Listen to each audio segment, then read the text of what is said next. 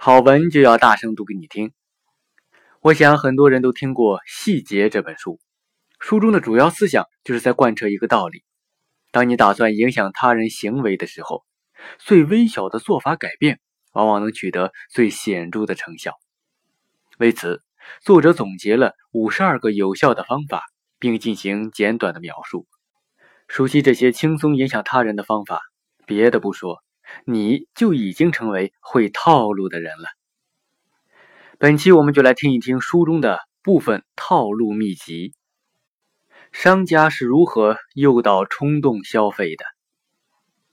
第一，你没有自己认为的那么理性。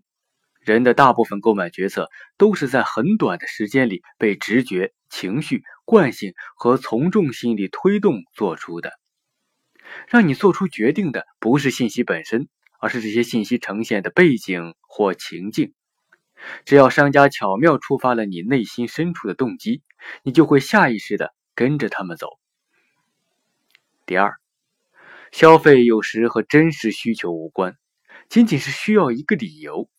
所以，商家们都爱死了过节：圣诞节、春节、情人节、父亲节、母亲节、儿童节。十一月份实在没有节日。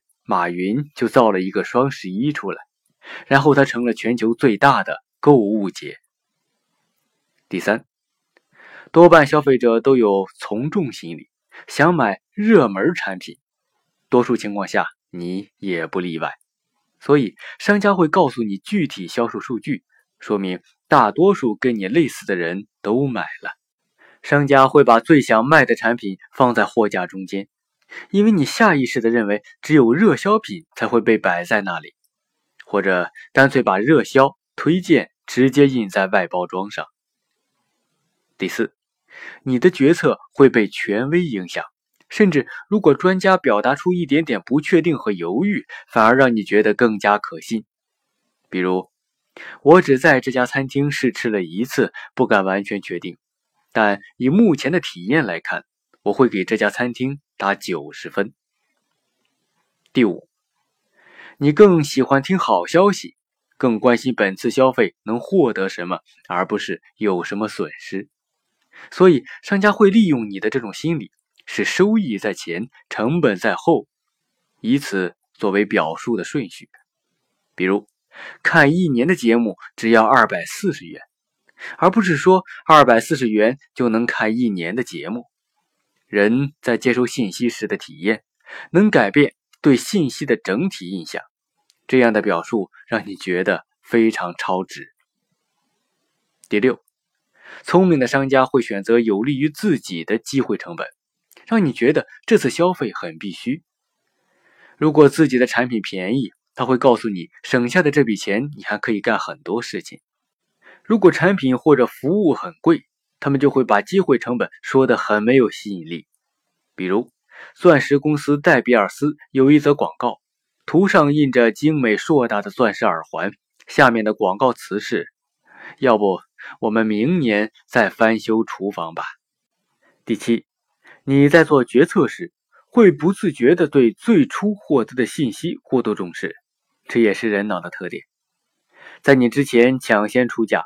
以及商品旁大大的被划掉的原价，都会把你锚定在商家想要的价格区域里，中了他们的圈套。